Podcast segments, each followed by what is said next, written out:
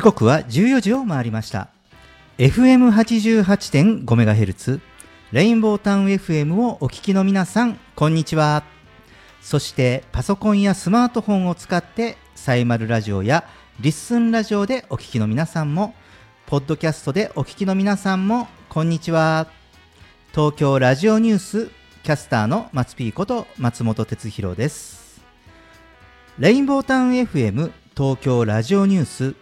この番組は毎週火曜日に個性あふれるコメンテーターとニューノーマル時代の気になる話題を独自の目線で語るニュース解説番組です。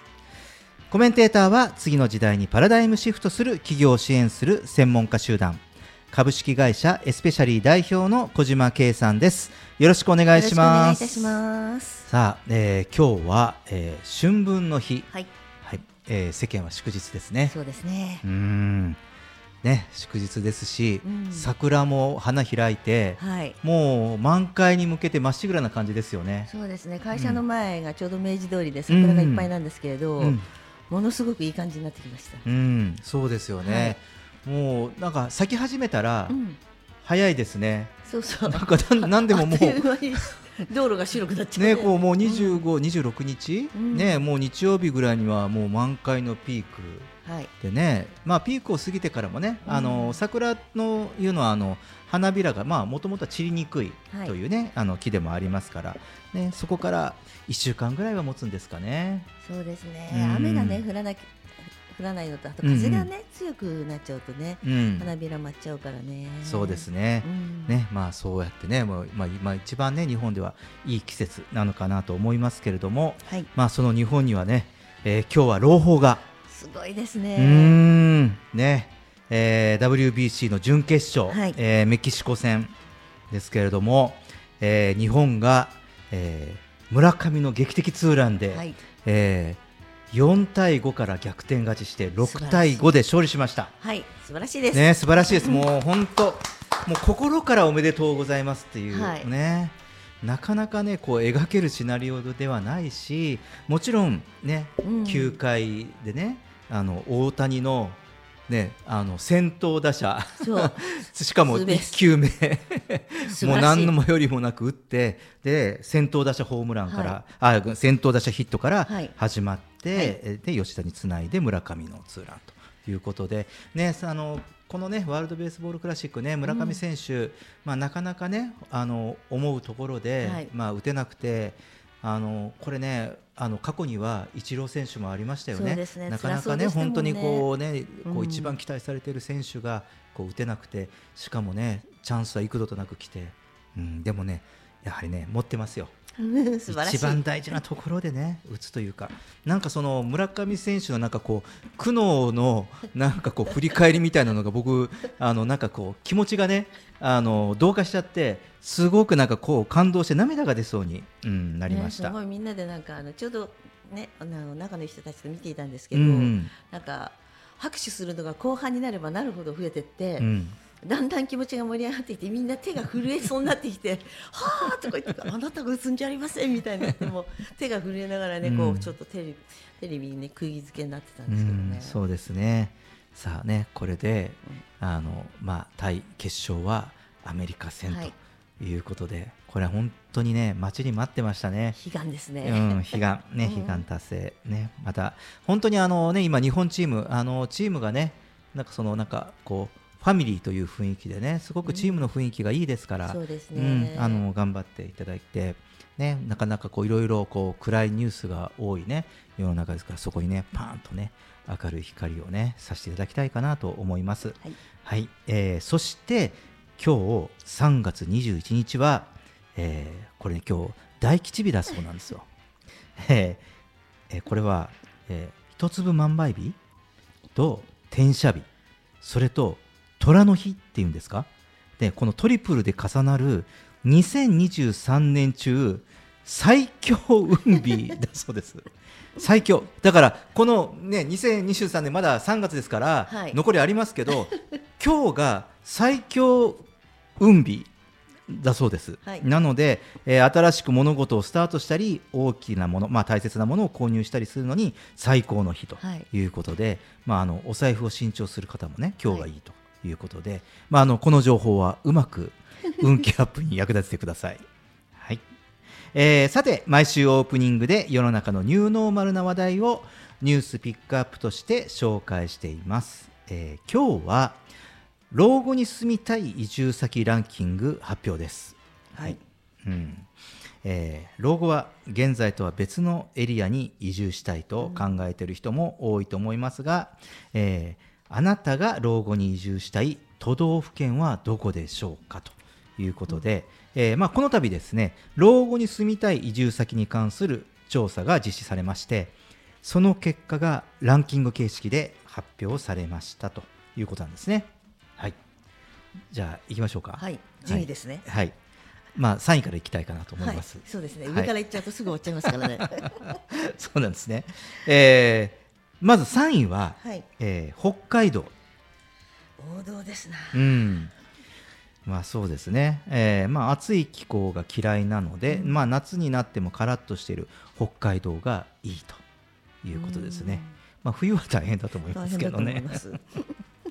うん、でも確かにね北海道のね夏はいいですよね。はい、まあそれとあと今の花粉とかねのシーズンですから、うんうん北海道比較的、ね、ね、あの花粉楽だというふうに言いますよね。はい、まあそれとまあまあ大自然もね北海道大自然もありますし、うんはい、まあ気候の話もしましたけど、あとは食べ物。ああ、美味しいですよね。もう北海道ね食べたいものありすぎてうん、困っちゃいますね。はい、うん、なのでまあこういうね食べ物を重視する人の支持を集める結果となったそうなんですね。でまあその北海道の中でもやはり札幌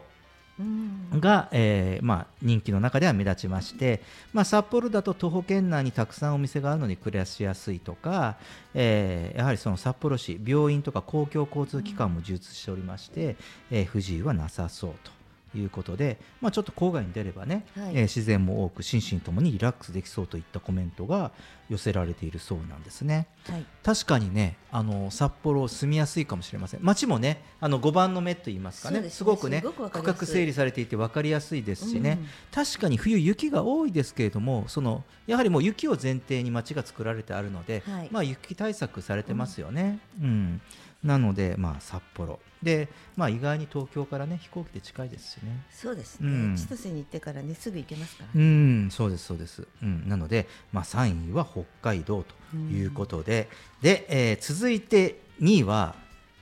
東京都がランクインです。ちょっと嬉しいですね。ね老後に住みたい、はい。うん。ね、都道府県東京都。第2位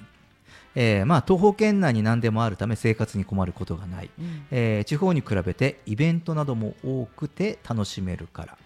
えー、あとは老後の仕事や体力低下後の移動手段がある、えー、年間通して、えー、通して、えー、比較的温かい。医療が充実しているなど。ですね。うん、まあ、こうやって我々こう住んでますと当たり前にはなってますけれども、はい、やはりあのちょっと地方都市と比較すると、ね、あのまず、まあ、僕は、ね、あの九州の福岡から出てきた身なので、はい、やはりその自分の、まあ、福岡もね地方の中では大都市圏と言われますけどで,、もやっぱりこれだけあの電車地下鉄、はい、公共交通機関ねでまあ、バスを使えばいけますけどでも最後はね、ラストワンマイルやはり地方都市はタクシーとか自家用車なんですよ、意外に。最後までその自宅までのその足となると、ね、なんか免許の返礼とかもねや結構足がなくなっちゃうからっていうので、うん、遅めになってるとかそういうのもあったりするので、その点東京は便利です、ね、そうですね。だからあのそれこそ、まあ、こう2位になった理由としてはこれあのね、うん、その老後のね、考える移住先ランキングですからやはり自分の体が少しちょっと効かなくなってきた時に、うん、確かにその東京というのは、まあ、足の便とか、うん、あとまあここにも、ね、コメントにもありましたけれどもたあの病医療機関が充実していますよね。はい、うん、うん。ね、私の、えーとね、両親もあの、まあ、結構高齢者なので、うん、えー、今医療機関のお世話になることもしばしばあるのですがやはり行く手段はあの公共交通機関か、まあ、今ねやはり体が利かなくなってくると、もう基本タクシーで,、でやはり同じ町にはなんか、ね、そういう自立したところがないので、まあ、隣のちょっと大きい島で行くみたいなねこういうのは普通にあるみたいですね。うん、なかなかねその町のお医者様ではねなかなかこう賄えないところが不便になっちゃうというところはありますよね。はい、うんなので、まあ、東京というのはそういったことでもあのね、考える人も多いのかなと、うん、まあ、あとはそのシニアになっても働くことを考える人が多くなってきたので、まあ、仕事の多い東京なら安心と考える人もいるようです。うんはい、えー、そして、えー、さあ栄えある第1位 に選ばれたのは、えー、沖縄県です。どうですか小島さん沖縄県、ね、沖縄好きなのでちょっと先週も仕事の関係で、うん、あの伺ってたんですけど沖縄の人たち、ゆったりしているので、うん、あのすごく話しやすいし、うんうん、めちゃくちゃいいですよね。うんうん、そうですよね。うん。まああのまあコメントにも海がとても綺麗で自然が多いと。うん、で、えー、バスや車でどこにでも行けるため不便ではないと。まあ、あと海が綺麗で好きだしのんびりしたイメージがあるので穏やかに過ごせそうといった声が集まりましたね。うん、まあのんびりしたイメージがありますよね。あるし、まあ、僕もあの沖縄とか、まあ、石垣島とかね、うん、まあ、以前は本当に毎年のように行ってましたけれども、えー、確かにあの人が のんびりしています。せかせかしてなくて、はい、あの集合時間も皆さんがゆったりいらっしゃるので、はい、なんかあの東京だと誰よりも先になんか、はい、あの誰かなんとかさんが10分前に来るからそれよりもま先にとかいろいろあったりするんですけどそうですね。沖縄で待ち合わせをするときはすごく気が楽で。沖縄時間っていうのがね、うん、あのよく言いますね,、はい、週ね約束してから30分から1時間ぐらいあのずれて始まるのは普通ですよと、はい、何でもあの結婚式とかね、はい、なんかそういう披露宴とかそういうものも予定した時間から普通に12時間遅れて始まるのが普通だとか あの言いますから、まあ、こういったねその県民性を理由として挙げた人も、まあ、目立つ結果と、えー、なったそうなんです。さあどうでしょうね？3位から1位まで出ましたが。うん、あのなんか基本はやっぱりなんかあのちょっとしたところに便利だっていう言葉があるから老後って考えた時に、うんうん、あの便利さってすごく大事なんだなと、うん、思いました。うんうん、で病院とかもあるし例えば東京だったらバスもステップバスで乗り、うんうん、乗るところもちゃんと低くなる。車椅子に合わせてバスがすぐ動いてくれるとか、うんうん、で運転手さんが、ね、飛ばすとかすぐ降りてきて乗せてくださったりするじゃないですか。うんうん、だそういうところがもう充実しているので、うん確かに大きい病院に行くところになるとそういう方たちが大勢乗ってらっしゃってすぐにね、うん、行けたりするから、うん、いいのかなって思いました。そうですよね、なのでまあそのねまあ皆さんは変わらず老後はまあのどかな田舎とかそういう環境でその暮らしたいっていう希望はあるけれども、まあ、都会の便利さは捨てがたい。捨てがたい。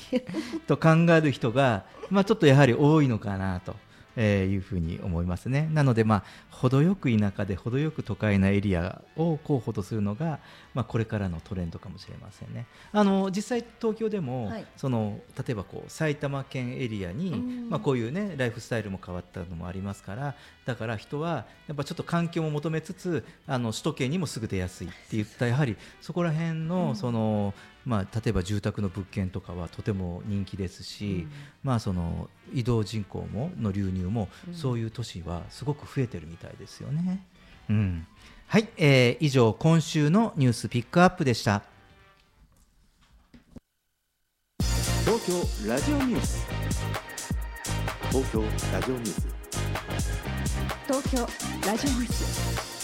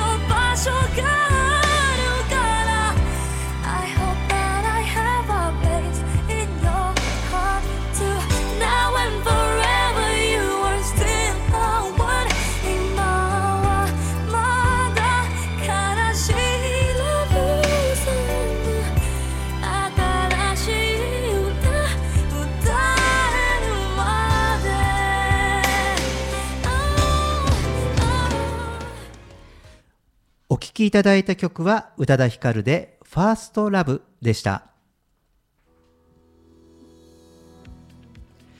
レインボータウン FM 東京ラジオニュース。今日はニューノーマルの働き方や企業の課題を考えるです。コメンテーターは次の時代にパラダイムシフトする企業を支援する専門家集団。株式会社エスペシャリー代表の小島圭さんです。よろしくお願いします。よろしくお願いいたします。今日は企業の働き方、ね、考えるですね、はい、あの 企業経営者の小島さんとしては、はい、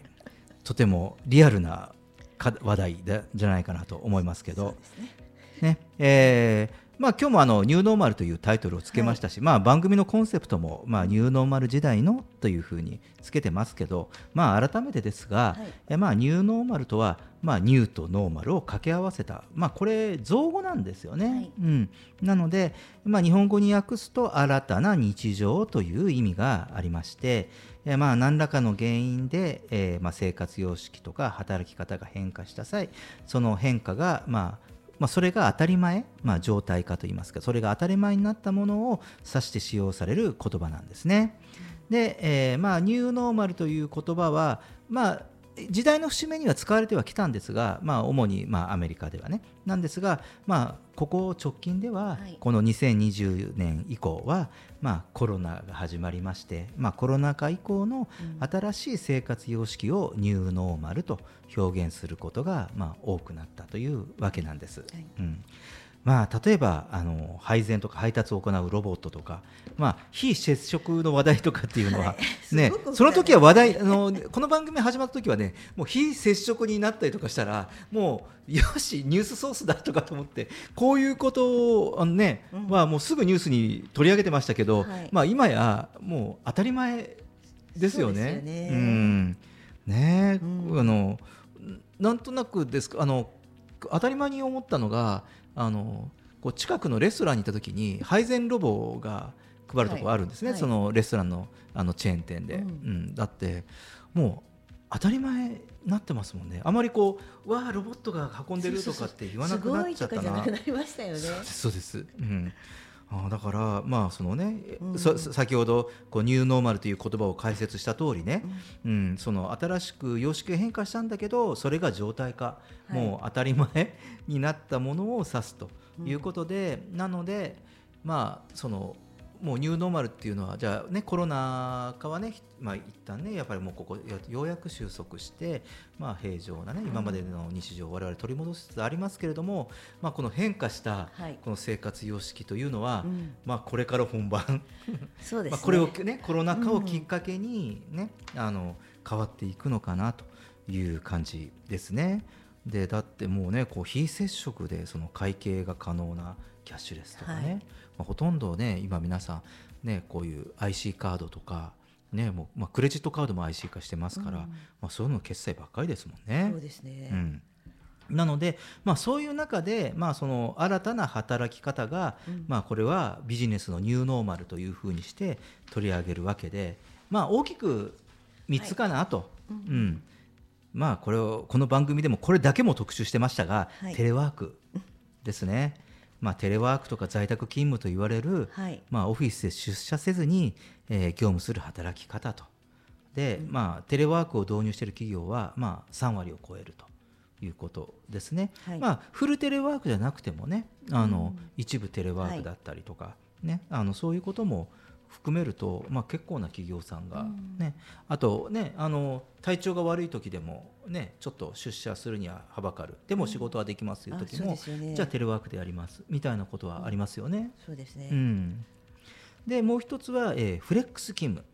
うん、これは決められた出社時間がなく、ね、社員が決めた時間に出社できる。コアタイムと呼ばれる、えー、必ず働く時間帯が設定されている場合もあると。いうことで、これはまあ、えー、っと外資系の企業とかはあるんですかね。あの例えば10時半から3時半まではコアタイムだからあの働いて、でそこからそれは絶対いていただいてただ、えー、と1日の合計は7.5時間、はい、8時間を勤務してください。だから後ろに足して、で、えーと、その分、7時とか、ね8時ぐらいまで働く、はい、もしくは早く出てきて、えーと、3時半4時に上がるとかっていうねまあ、そういう働き方っていうのは、まあ、あのこれは結構あのあれですもんね。あの自治体なんかも、まあ、特に東京なんかだと、はい、あのオフピーク通勤の奨励なんかもあったりして、これはコロナ前から、はい、特にあれじゃないですか小島さんなんかのその IT 企業とかは結構フレックスを導入しているあの中堅大手さんとかいらっしゃったんじゃないですか、ね、そうですね。あの、うん、あの厳しいあの交通の時間帯が厳しいところを外してっていうのが、うん、逆にコロナの時もそうでしたもんね、すごいコロナが皆さん一斉に時間をずらしましょうっていうのがあったりしたので最初は大手さんしかやらなかったものも中小もそのそれに合わせて、うんうん、満員電車を避けましょうというところを、うんうん、あの奨励していったりするのであの逆にちょっと取り入れやすくなった部分がありますよね。なのでまあこういうフレックス勤務っていうのもこのニューノーマルになって、うん、あのまあね一部の大手だったものがこうなんとねこう世の中に広くなりましたよね。でそれと、えー、まあこれもありますね。その時短勤務とかね、うんうん、えー、単日数勤務と。まあ、1日あたりの勤務時間を短くして、まあ、出社日数を少なくするという働き方ですね。はい、でこれに合わせてって言った方がもしかすると現実的には近いかもしれないのですが、うんうんうん、それに合わせて副業とか兼業、はい、ねえー、複数社に属して働くこと、はい、もしくは本業とは別に仕事を持つこと、うん、ではたまた最近出てきているのは同じ会社の中で、えー、っと全く異なるその事業部を、えー、っと兼務するっていうねあのスタイルも出てきたりしています。はい、うん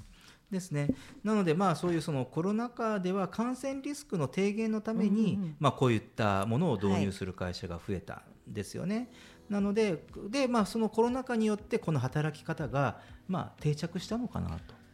そうですね、うん、なんかあのいろんなところであの最初は9時半スタートだったものが10時半で逆にね、早くなったところもあって、うん、あの人が来ないうちからスタートして8時45分ぐらいから始めて、うん、早くに上がってもらうっていうところの企業さんもあったりするので、うんうん、なのでこう全体的には時間がこう働いてる時間があの幅広ですね。うんうん、そうですよね。感じですね。うん。そうなんですね、うん、なのでまあこういったその働き方に導入によって、うん、まあ、その今度はまあ従業員側っていうかその生活者側にとってまあ働きやすい環境になってきたのかなと、なので、まあ、具体的にはやはりその子育てとかね、はい、えー、まあ、日本は、ね、少子高齢化ですからその介護とか介助とかなどで、まあ、通勤の難しかった人にとっても、まあ、働きやすくなってう、ね、うん、働くことができるような環境になってきたかなと。うん、で、えーまあ、そういうなんか、まあ、それ以外もいろいろねそのいろんな事情がある人たちの、まあ、雇用機会が生まれてきているというのも、うん、まあ、ニューノーマルな働き方の特徴かなと思うんですよね。そうですね、うん、あのやっぱりあの、ね、平均年齢が上がってきてるせいか、うん、あの現場でも介護をしながらっていう方が出てきたんですが、うん、その方がテレワークをしてもらって、うん、あの通勤時間分介護に充てていただく、またテレワークになってるから病院にもすぐ行って、うん、また帰ってきたらすぐ職場に戻れるっていう感覚。が、でお近くの病院行くじゃないですか、うんだからすぐにそのまま作業に入れるっていうことで、うん、あの仕事と介護の両立がしやすくなっている方とかがいるのでそうですよね。だからスキルとかね才能を持ってるけれども、そうそう。やはりそのご自身が持っている、やはりその家庭の事情生活の事情でっていったところが、まあ、そのカバーできるような働き方うん、っていうのができるようになりましたよね。はい。うん、確かにね。あの、まあ、こういったその働き方のニューノーマルって言われるものが定着してきたことで、うん、えー、まあ、働かにいいもなんですが方や、まあ、今度はえー、小島さん側 企業側小島さん側、ね、新たな課題が生まれているんじゃないかということで、あのこういうその影響によって急度、えー、急遽ですね、はい、まあ、そういうその働き方、まあ、会社っていうのはねやはりみんなで働いてますから、ね、ルール、まあ、制度というものがありまして、はい、そういうその制度の設計とか、はい、まあ、その並行して、まあ、その導入をその企業としてどうやってやらなきゃいけないかっていうね、うん、そういうそのそういうのを求められる。反対にそういうのを導入していかないとそのまあ、雇用する採用しづらい、採用しづらいというかね、うん、そういう課題が企業側には出てきてるんじゃないかなと思います。はい、うん、でまあそういうそのニューノーマルな働き方をするための企業の課題は3つと言われてまして、はい、えー、まあ DX の推進。でこれ1つ目ですね。で2つ目はニューノーマルに対応する社内規定の作成、はい、ね、で、えー、3つ目、えー、コミュニケーション機会の減少ねまあ、これに対する対応ですよね。はい、まあ、大きくこの3つらしいんですよ。はい、本当に課題ですね、最近のね。うん、でまずこの1つ目の DX の推進からいくと、はい、まあ、これは、まあ、そうですよね。そのいわゆるニューノーマルな働き方って、うん、まあ、IT といいますかそのオンライン上でのそのやり取りがこう増えたり、その非接触サービスっていうことは結局その情報がね、あの、はい、いろいろそのデジタル技術によってあの実現できているわけですから、まあそのね、この DX というのは避けては通れない。はい、うん。ね、いや例えば業業種でもいやうちは DX なんてって言ってた業種でさえ、ね、やはり DX を入れないと、うん、なかなかその雇用っていうことも難しかったり、うん、うん、ですよね。はい、だからでかつそのそれを入れないとその単にその、ね、自宅で勤務することができるルールにしましたと言ってもやはりだめでその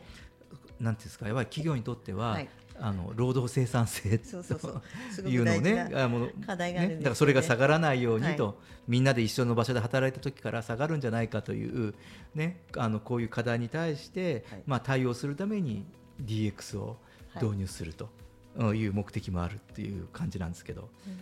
ねこれそうですよね。まあ、うちの業種的にはやっぱシステム開発系だったりするので、うん、DX 関係のお仕事があったりとかするし、うん、あの中のいい企業さんも DX の商品商材を持ってらっしゃったりするのであの時代的にはやや追い風ではあるんですよね。うんうんうん、そうですね。前向きに捉えます。なるほどなるほど。ただそうですね。大手の方の考える DX っていうのはすぐに取り入れられるんですけど、うん、中小企業の方から見ると DX ってちょっとハードルが高くて、うん、まだ DX って何っていうおっしゃる方もいるし、うん、どうやって取り入れたらいいのっていうところもあって例えば DX の補助金があっても使い方がわからないしあのっていうところで戸惑っている企業も多いので、うん、そういった方たちにね分かりやすく導入を進めできるようなね仕組みもないといけないのかなっていうのをちょっと考えたりしてます。そうですね。僕はちょっとあのちょっと他局で別番組になるんですけど、うん、やはりその DX をテーマにしたその番組っていうのをまあ企画して構成してるんですけど、やはりあのまだね、うん、あの世の中には、はい、そのねまあ中小企業も含めてやると、全然なんですよ。全然なんです。うん、全然なんです。あの本当にだからあの IT 技術は進んでるんだけどじゃあそのねまた活用ね企業活用されてるかっていうと、うん、まあ大手さんは言ってるんですけど、はい、中小企業とまだ全然なんですよね。だからむしろなんか今年があのそのね元年にしたいなっていうぐらいね、うん、その中小企業のための DX 元年って言われるぐらいですから、はい、ここはあのこれからなんでしょうね。うねうん、だここ進むとまた世の中が一つ、またこうニューノーマル化が進むんじゃないかなとは思います。また変わってくるんでしょうね。うん、うん。で、えー、それともう一つ次はねちょっと反対にちょっとアナログチックな話題なんですよ、はい、そのニューノーマルに対応する社内規定ということで、まあ、いくらですねその今度はあのデジタルとか IT 技術を導入したとしてもやはりその働き方に対応するためには会社の規定とか、はい、えー、まあ、福利厚生の今までのルール、うん、今までのやり方の見直しをしなきゃいけないわけですよね。はい、うん、なので、まあ、こういうその多様化した働き方に対してその社員さんの中で不公平感が出ないと、ね、あのそのテレワーク社員と、えっと、勤務してる社員と。はい。っていうね。あのオフィスにね、うん、でなんかなので、まあ、そこら辺をその制度化する必要があるということなんですね。なので例えばその福利厚生としてテレワークで働く人はテレワーク手当っていうのを用意したりとか、はい、また反対に出社する人には通勤手当っていう形で、まあ、交通費だけではなくてですよ、はい、支給するとか、まあ、そのどちらの働き方も平等に扱うことがね、ねまあ俗にね、まあ、最近コロナ禍明けてハイブリッドにねテレワークしたり、はい、えー、っと出社したりっていう風なねね、じゃあ働き方を答える人いますけどじゃあその人たちのちゃんと働いてることを、えー、ね、ちゃんとこう認める仕組みが必要だということなんですよね。確かにねそのテレワークなんかにったら休憩時間とか、うん、ね、こういう業務を管理するための規定も必要ですしまあ、あるね僕が知ってる会社さんとかでは、はい、あの席の前から外れた時間とか分かるような仕組みが入ったりとかしてましてですね、はい。うん、いなかったじゃないかっていうそうですそうです。指摘されたりすることもあるようですよね。ね。なのでまあこういうねその社内外で混乱が起きないようにする、うん、そういう防ぐようにすることが課題になってるそうなんですよ。うん。まあ、これもね、ね、そう確かにその働き方のカルチャーっていうとねやっぱこう世の中のルールっていうこと自体をね、うん、だって、ね、それがだってお給料に反映されるわけでしょ？だからお給料の反映され方の仕組みを変えてもらわないとねあのいや 在宅で仕事できるようになったって言っただけではね、はい、まあ、その正当に評価されてるのかっていうものもあるし、はい、あの会社側もちゃんと評価働いてくれて働いて働いて、まあそのね両方のね、ね、あのミスコミュニケーションが起こらないようにしないといけないですよね。はい、はいで今そのコミュニケーションの話になりましたけど、はい、えー、それそして3つ目がこのコミュニケーション機会の減少と、うん、えー、いうことで、えー、このニューノーマルな働き方では社員同士ですよね、えー、コミュニケーション機会が減少することも課題になってくると。うんはい。うん、いうことでね。その機会が減ることでこれはモチベーションの、えー、低下とか生産性の低下を招いてしまう可能性があるからということですよね。うん、うん、だから、まあ、このコミュニケーションの減少を感じさせないような、えー、制度とか、えーまあ、ルールとかあと、うん、まあ、企画が必要なんですって、はい、だからあえてその、まあ、もちろんその日報とかね報告を、うん、えー、っと見える化するとかねそういうルールそういう制度もあるけどやはりそれだけじゃなくて、まあ、ランチを一緒にするとかっていうね、ねあえてだからその今まではね、うん、今までみんなで一緒に働いたからランチタイムぐらい 一人とか好きな仲間でとか 今度逆でみんな別々に働いてるからランチぐらい一緒に。そうですね特にテレワークになって人と話をする機会が少なくなって、うん、であの別あの上の人たちは会議でも発言が多いので喋、うん、ってるんですけど下の人たちは聞いてるだけだったりすると、うんうん、なんかあんまり一言も話すか話さなかったみたいなことを言う人もいたりするので、ね、あの出社するときにできるだけ、あの月に1回ぐらいずつこうぐるぐる回ってってみんなとランチをするっていうのを。目標にしてるんですがなんか焼肉屋さんの時のランチは人が集まるんですけどなんか普通にカレーの日はあんまり集まらないとか おいどういうこと？それ企画力ですよね。そうすると毎回焼肉だなという ふうになっちゃったりするんですけどでもそれをね逆に、うん。それを楽しみにしてくれてるんだったらもう焼肉でも何でもいいよという感じでやったりするんですが、うん。はい、あのやっぱコミュニケーションが少ない子っていうのは自分に合わせて勝手なルールができてやすいんですよね、うん、自分はこう思っていましたっていう自分ルールができてそれが周りの人と合わなくなったりしてよりコミュニケーション能力が低下してしまったりするところがあるので、うん、やっぱリーダーの人たちはみんな一生懸命声をかけるようにしてるっていうのがありますよね。うん、そうですね、うん、なので本当は一緒にあのオフィスで一緒の頃は、うん、コミュニケーションは、まあ、先輩とか一緒に上司とか一緒にしてやはりこう少し見てとか接して学んでいくっていうことができてたんだけど、まあ、こういうふうに離れてることはもう一つそのやはりニーズとして出てきているのは、コミュニケーション自体をやはりそのトレーニングするというか、うん、まあ、やはりその能力向上するっていうその仕組みが別途に必要になってきたのも、このニューノーマル時代の働き方でもあるようですね。はい、はい。まあ、こうやってねこのコロナ禍をきっかけに改めて注目されるようになったニューノーマルな働き方ですね、まあ、こうやって話すとあの、まあ、まだまだいろいろあの実践していって、うん、その取り組んでいかなきゃいけない課題が、たくさんありそうですね。はい、はい、まあ、こうやってその新しい時代に即した働き方を、まあ、実践する方法を探っていかなければならないようですね。えー、小島さんありがとうございました。レインボータウン FM 東京ラジオニューステーマはニューノーマルの働き方や企業の課題を考えるでした。曲に行きましょう。サウシードッグでシンデレラボーイ。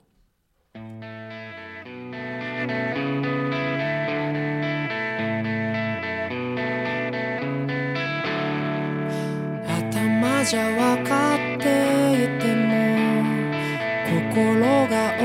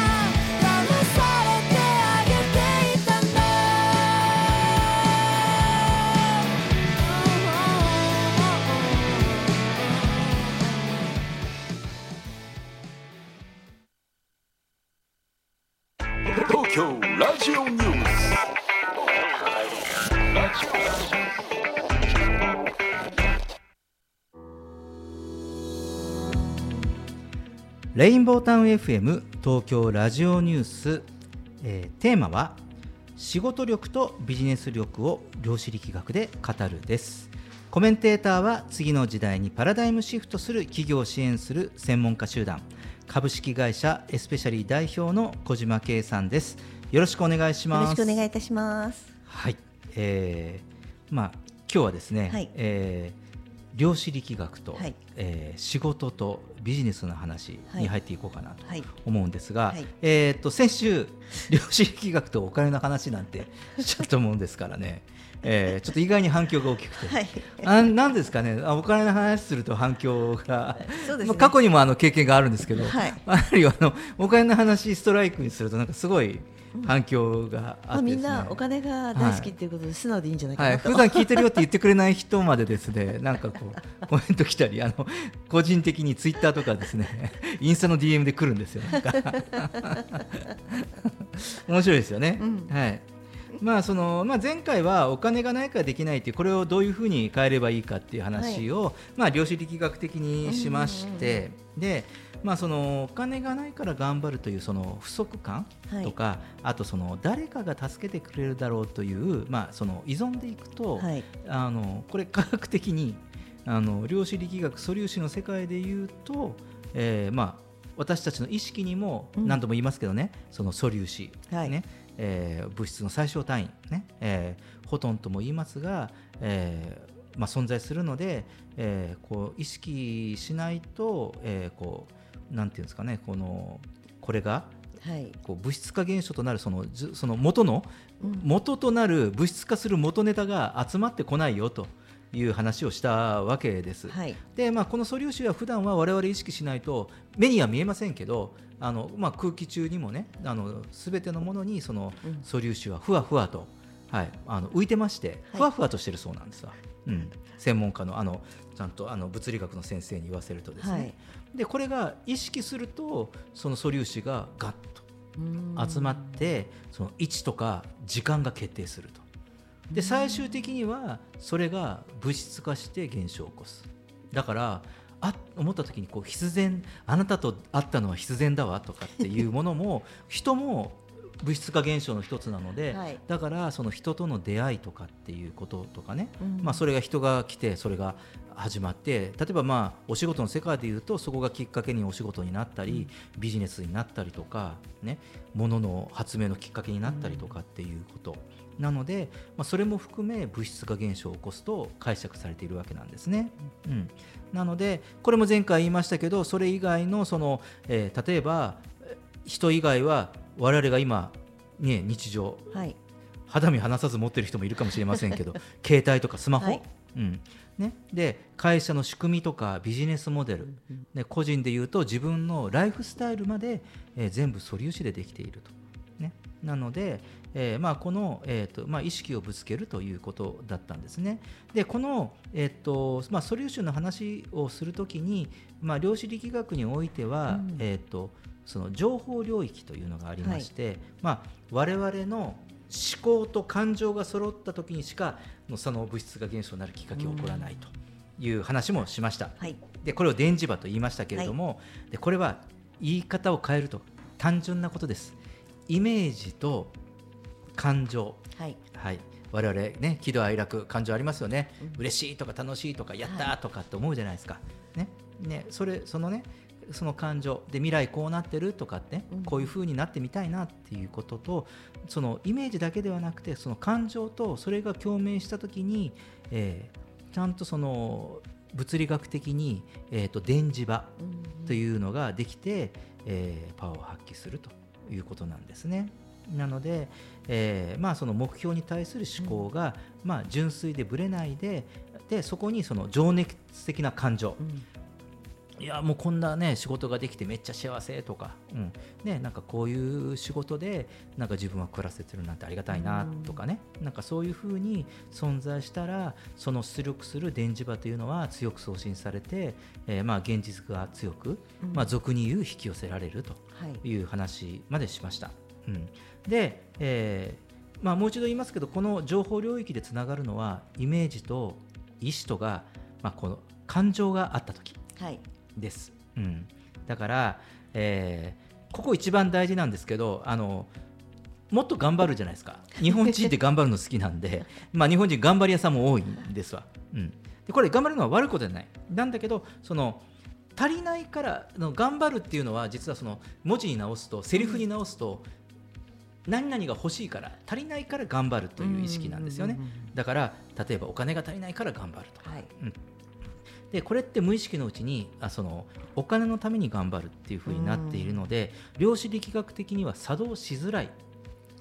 状況というふうに、えー、専門家の先生はおっしゃっています。はい。だから引き寄せる引き寄せないの話ってするとなんかそこら辺にちょっとヒントがありましてですね、うん、うん、なので、えーまあ、稼がなきゃというエネルギー振動数ではなくて、うん、まあ、その自分を生かして何ができるか、うん、自分を生かすことで、まあ、なんかこう社会の役に立って必要な経済が生まれて、はい、うんまあ、経済循環するかなと。でまあ、そういうその経済循環を例えば自分の肉体というその物質をね、はい、物質化したものを通してさせていただくというその考え方っていうのがあの、まあ、量子力学的な考え方と言います。うん、なのであのちょっとこの量子力学的な考え方というのは少し悟りとか 禅の域にもちょっと近いこともありまして、ね、はい、うん、昔ね目に見えなかったものが、うん、こう科学で証明されていくっていう感じがすごくあって、うん、あのな何言ってるんだろうなって難しかったのも実際はこういうふうに考えたらいい動きになるからあのゆっくり考えなさいとか、うんうん、あの焦るんじゃなくてちゃんとやればできるっていうののそのちゃんとっていうのはお時間かけて考えたりとか行動してみたりとか、うん、そういうことをすることで物事は動いていくんだよっていうところがあった。それがね本当にイメージと感情を乗せてやればもっともっといい形になるんだよっていうのが、うんうん、こう量子力学的に言ってもらえると、うんうん、あのそこでまた頑張るとか言いたくくなっちゃうのが日本人の特徴で。なんでねそれを楽しむっていうふうに考えられると、うんうん、だから WBC 見てたらみんなかあの、自分もできるって応援すれば、結果が返ってくるじゃないですか、うんうんうん、ああいういいものをやればみんなが楽しめるし盛り上がれるみたいなのがすごく分かりやすいじゃないですか、うん。うん、みんな今日村上様って言いながら、うん、あの彼にものすごい打たせてあげたいと思ったその思いは必ず、あの海を越えてちゃんとアメリカに届いていると思っているので。うんうん秒速より速いじゃないきっと、うん、そうですよね、届いていると思うので、うん、なんかそういうのをイメージしてみると自分ではわからないことも人がこうやって実現しているのを見たら人だからできるじゃなくて自分に置き換えて、自分もこうやってみようって考えるとすごくいいんじゃないかなと、この量子力学を聞くといつも思うんですよね。そうですよね、うん。だからまああのこうこれはねその仕事とか、こうビジネスをこう、ね、自分の仕事かどうか,、だ仕事を例えば職種を変えるっていうんじゃなくてその仕事に自分の仕事に対する意識今の自分の仕事に対する意識とか、はい、まあ、これからやろうとする、まあ、ビジネスでもいいんですけど、やはりそのそこに対してのその自身の自身の関わり方っていうのをこう見直すだけでも、あのかなりガラッと変わるっていうのが、まあ、量子力学的なビジネス力とか仕事力の考え方みたいなんですね。うんうん、なので、まあね、分かりやすく言うとそのまあ、私だったら何ができるかとかそのあとは我が社だったら何ができるかとか、うん、うん、そのなんだろうその我々を例えば我々の自分が所属する会社を生かしてその喜びがどういうふうに広がるかとかですね、はい、まあ想像力の域といえば想像力の域になるんですけど、うん、やはりなんかこうそういうふうにその使うことでそのなんていうんですかねこうお金のエネルギーに振り回されないでその自分がいかにとか、あと自社がい。かにお役立ちになれるかで生きるということが、はい、まあ、その夢とか目標に近づく近道になるのかな、まあ、それが、まあ、強いては今の時代のビジネス力とか仕事力という言い方になるんじゃないかなというふうに思います。でまあ、前回も言いましたけど、えー、思考は現実化するんですね、はい、これもう量子物理学からいやその素粒子から見たら当たり前のことなんですね。なので、まあ、もう一度言います自分を生かしお役立ち、まあ、お役立ち周波数といいますか お役立ちヘルスというんですか、はい、それを発信続けるその仕事とかそのビジネスを想像していくといいのではないかなと思います。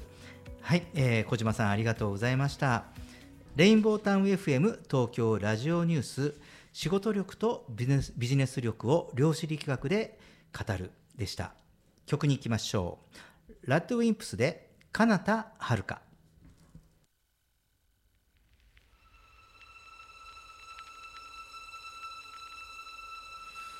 恋の意味も手触りも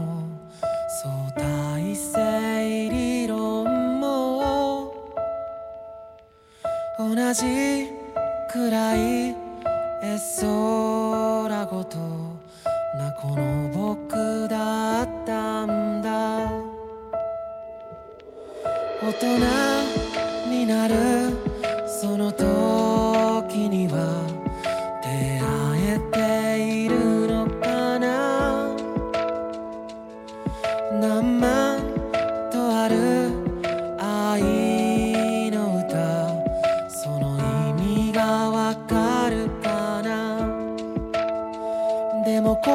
革命でも焦燥でも天変地でもなくて君だった。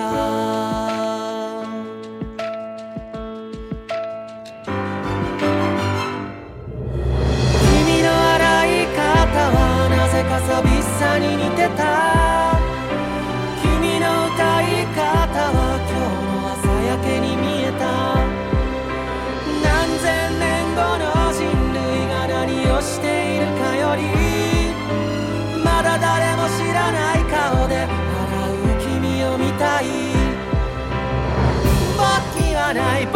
にはないものでできてる君がこんな僕を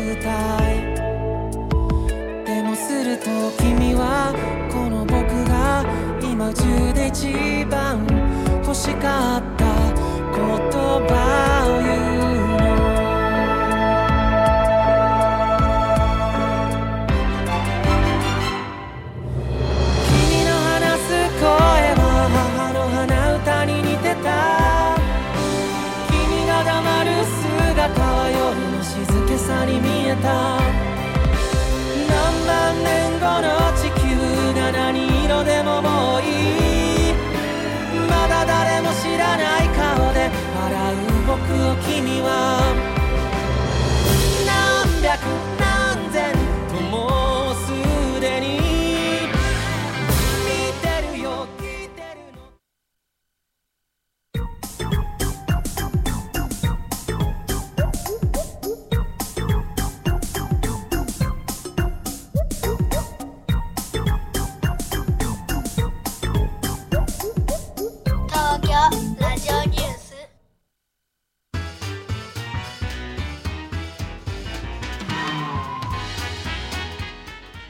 エンディングです。小島さんお疲れ様でした、はい、ありがとうございました。あの量子力学のところで、うん。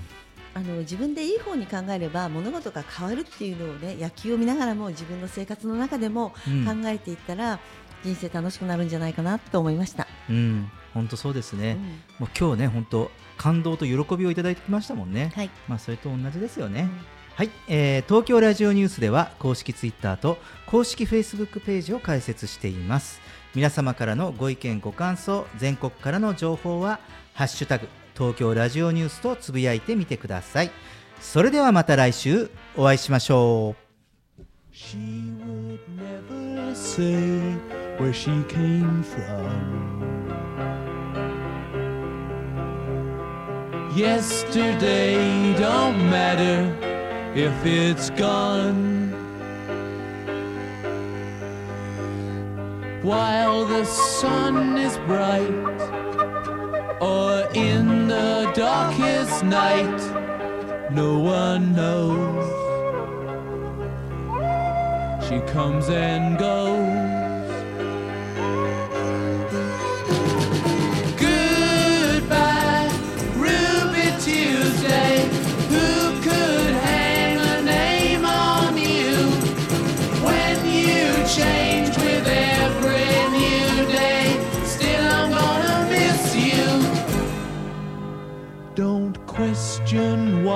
She needs to be so free.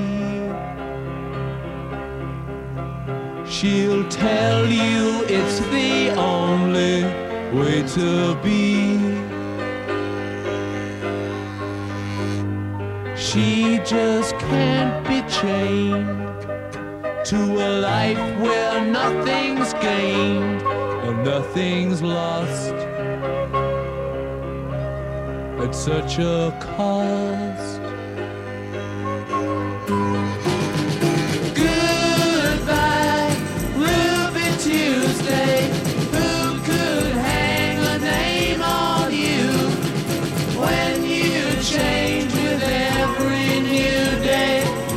I'm gonna miss you.